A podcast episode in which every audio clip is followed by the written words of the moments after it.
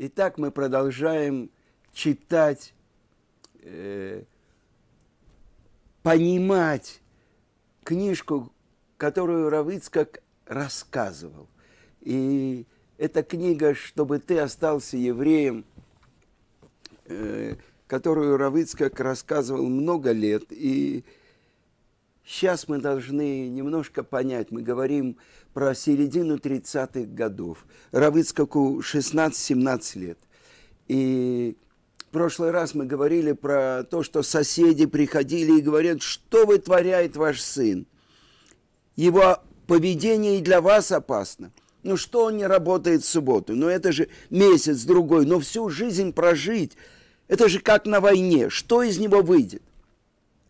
И действительно, все время, в то время, страшное время, в середине 30-х, как человек мог работать и не работать в субботу. Соседи в какой-то степени были правы. Куда бы я ни шел устраиваться, везде в субботу надо было работать. Пытался я стать фотографом, часовщиком. Везде рабочая суббота. Даже в охранники хотел податься. Тоже нельзя. Надо в субботу топить печи и отвечать на телефонные звонки. Так я и маялся без работы. Наконец, моя мама, благословена ее память, предложила, попробуй пойти куда-нибудь учиться. Будешь в субботу слушать, а писать не будешь. И я нашел подготовительные курсы для желающих поступить в ВУЗ. Курсы эти были организованы при химико-технологическом институте оборонной промышленности. Институт серьезный, и прием на курсы серьезный. А сейчас мы увидим, как Творец помогает своему праведнику. Дело было в марте, а занятия на курсах начинались в сентябре. Да и принимали туда только тех, кто уже окончил 9 классов средней школы. Я трижды приходил к секретарю. И в конце концов она не выдержала. Ну, молодой человек, поймите, наконец, люди здесь на этих курсах учатся с начала года, сентября – и то едва успевают. Программа рассчитана на 10 месяцев. Осталось всего 3 месяца. Ну какой смысл нам вас принимать? То, что я опоздал к началу занятий, пришел в марте вместо сентября, было не единственной проблемой. У меня ведь и справки об окончании девятого класса тоже не было.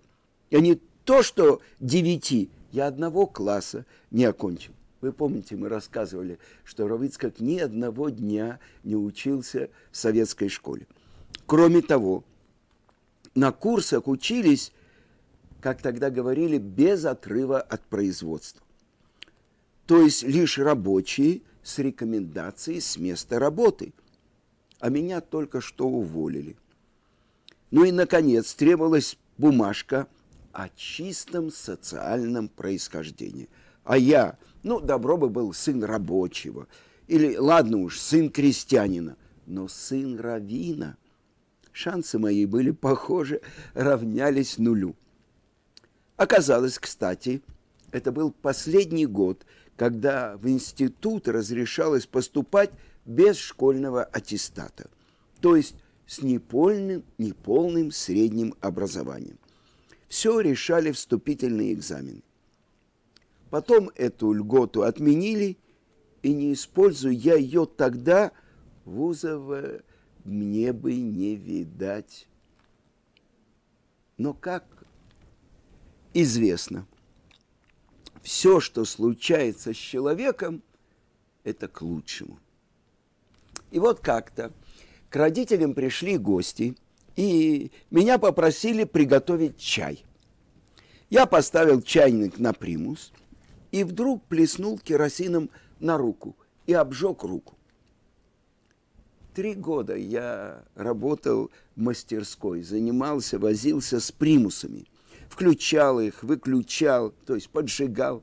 Кто-то помнит, в нашем детстве были примусы. И никогда ничего со мной не происходило, никаких происшествий. А тут обжегся. с больной рукой много не наработаешь. И я понял, что сверху, с неба, хотят, чтобы я предпринял новую попытку. И я опять отправился на курс. На сей раз посетителей принимал сам директор курсов, так называемый национальный кадр, татарин Кадыров. Директор выслушал меня спокойно и повторил все то же самое, что сказал секретарь. Прием закончен, занятия идут давно, и мы не можем принимать новых людей, когда даже те, кто занимаются, не успевают пройти полную программу. Ну, я вижу, делать нечего. И говорю, ну, я пошел. А рядом сидел, сидел секретарь комсомольской ячейки Майданчик, еврейский парень. Я знал его с виду, потому что он, собираясь жениться, приходил к моему отцу. И тут Майданчик мне шепчет, не уходи, подожди. Я спрашиваю его, ну чего ждать? А он тихо, Бог поможет. Но как? А он отвечает мне строкой из Торы. Разве коротка рука Бога? Ну, после таких слов я, конечно, не могу идти. Сижу, жду. Чего? Сам не понимаю. Проходит пять минут. Я спрашиваю, а сейчас можно уйти? Он говорит, нет, жди еще. Жду еще пять-шесть минут. И тут входит парень в военной шинели.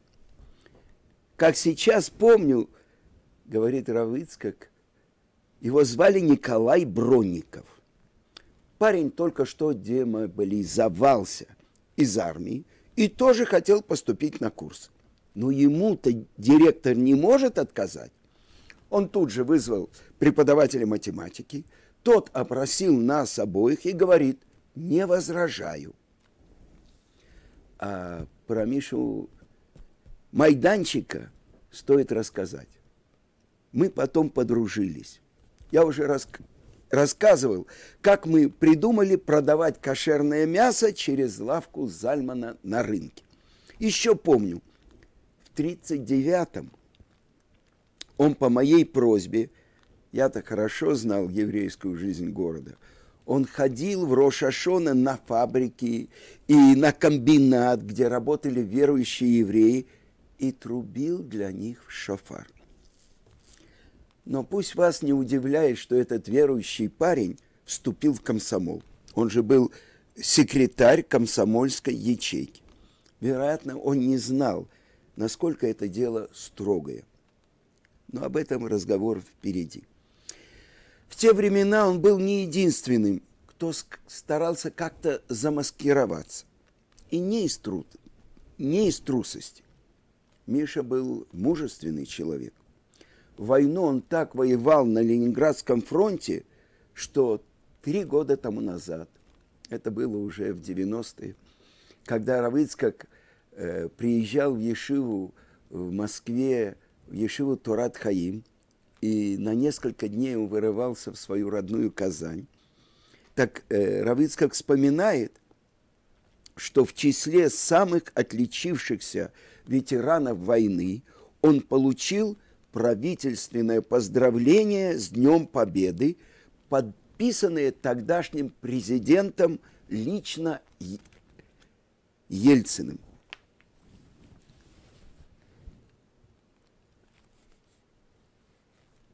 Это поздравление с Днем Победы меня очень удивило. Это было перестроечное время. Э, в конце этого поздравления было написано «И помоги вам Бог». Вы понимаете, как это прочитал Равыцкак? Итак, Равыцкак продолжает, я стал аккуратно каждый день ходить на курсы. Но официально я еще не был зачислен. Во-первых, у меня не было документа об окончании девятого класса. Во-вторых, меня уволили с работы.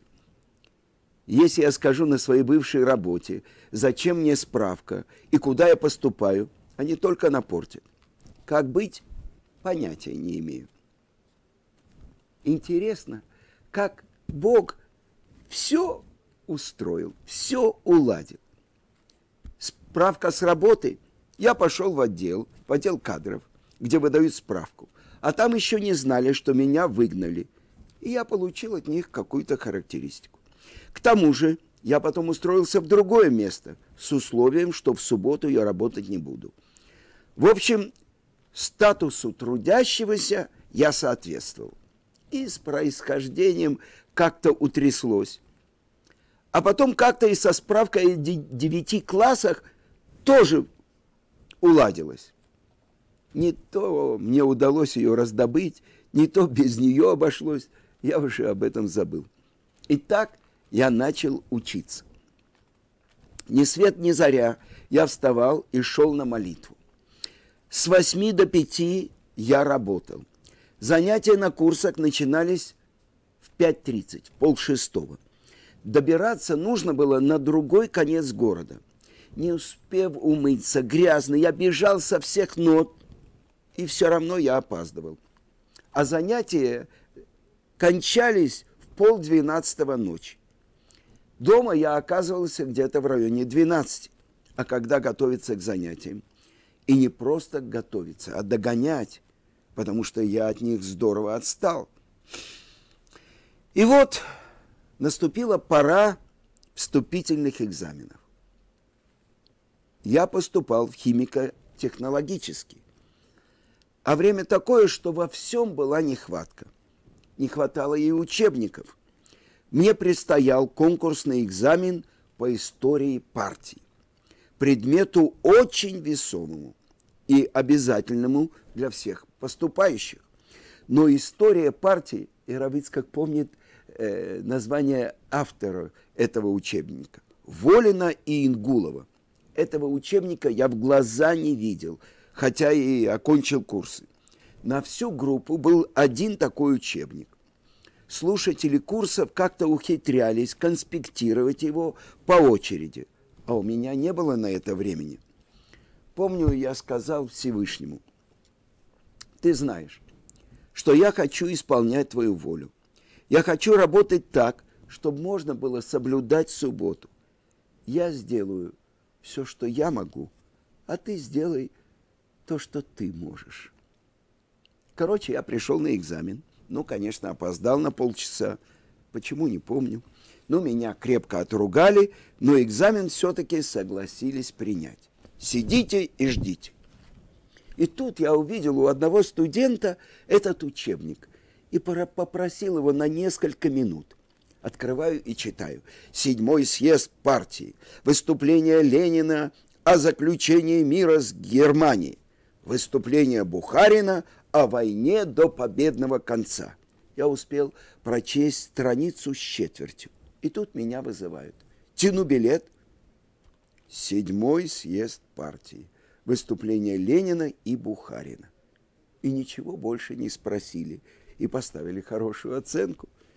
Так у меня прошел не один экзамен. Было много удивительных случаев. Ну вот, это кончились, э, завершил он курсы, а конкурс в, э, в институт был очень немалый. И все же я прошел. Было это в 1935 году.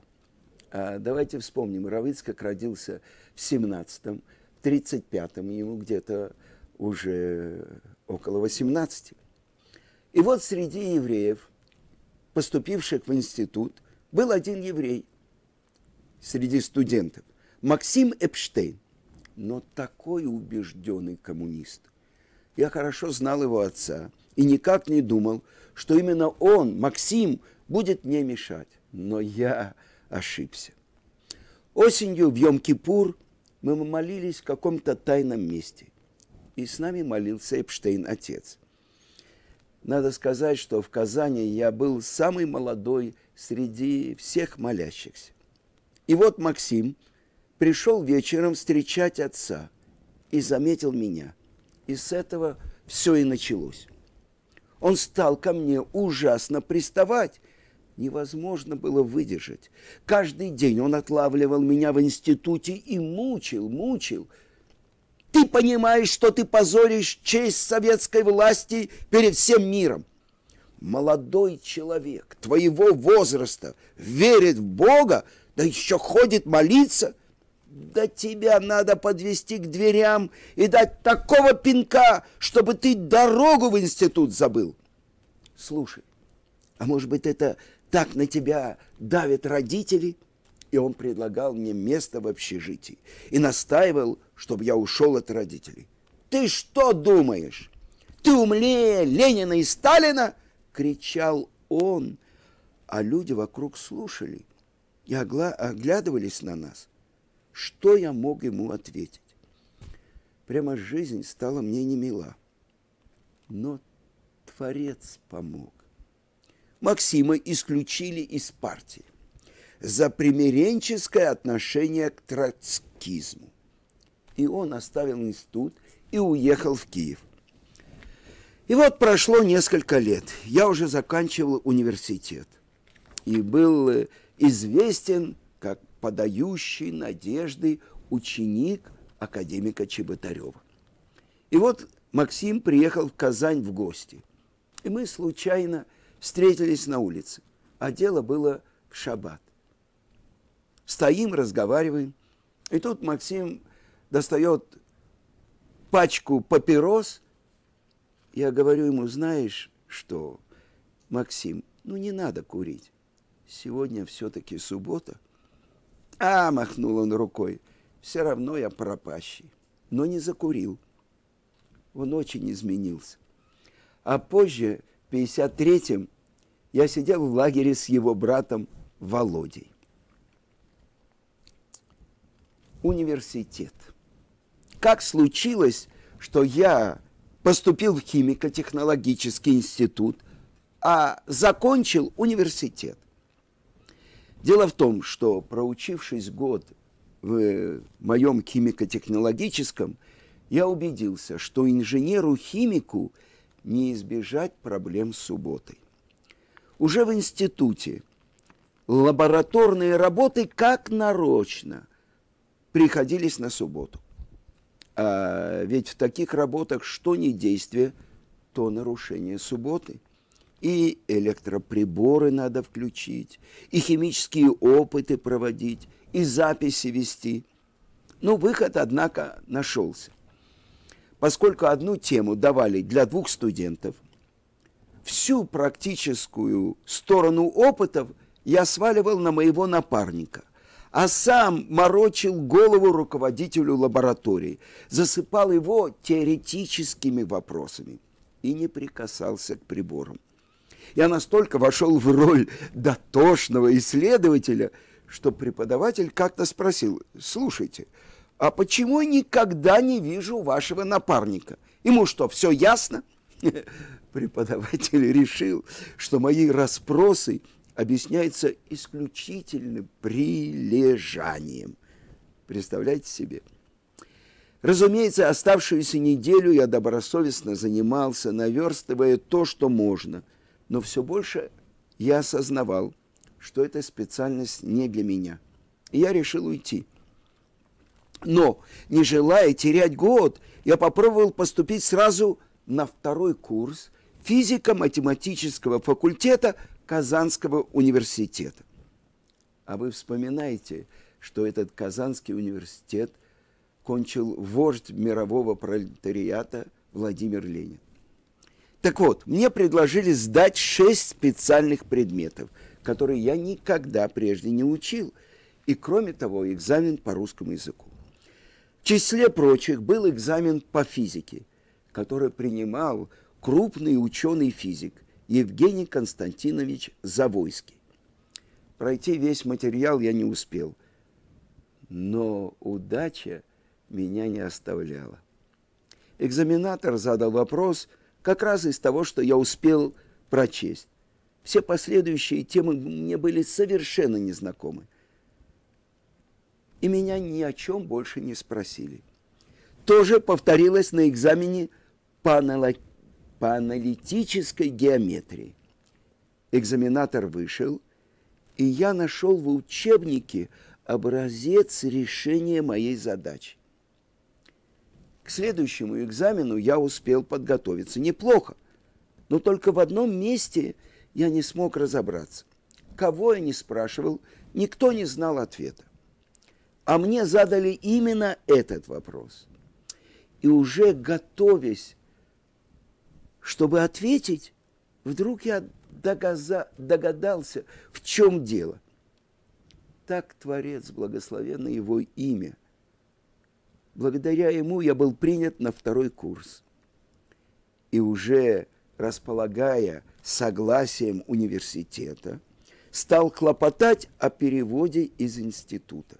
Это тоже потребовалось немало усилий. Из Института обороны промышленности просто так не отпускали.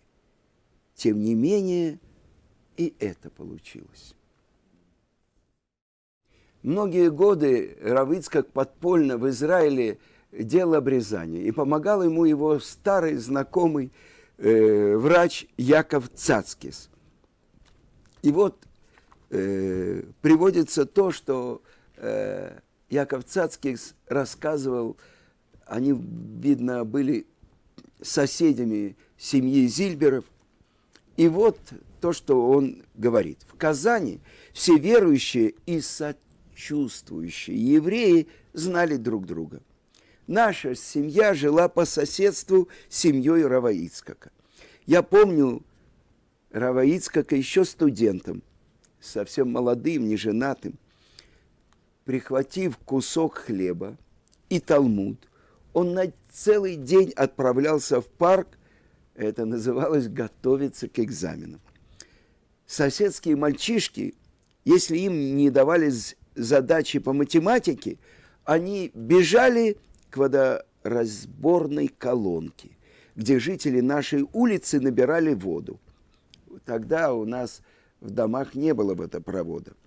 И ждали, когда Искак выйдет из дома за водой.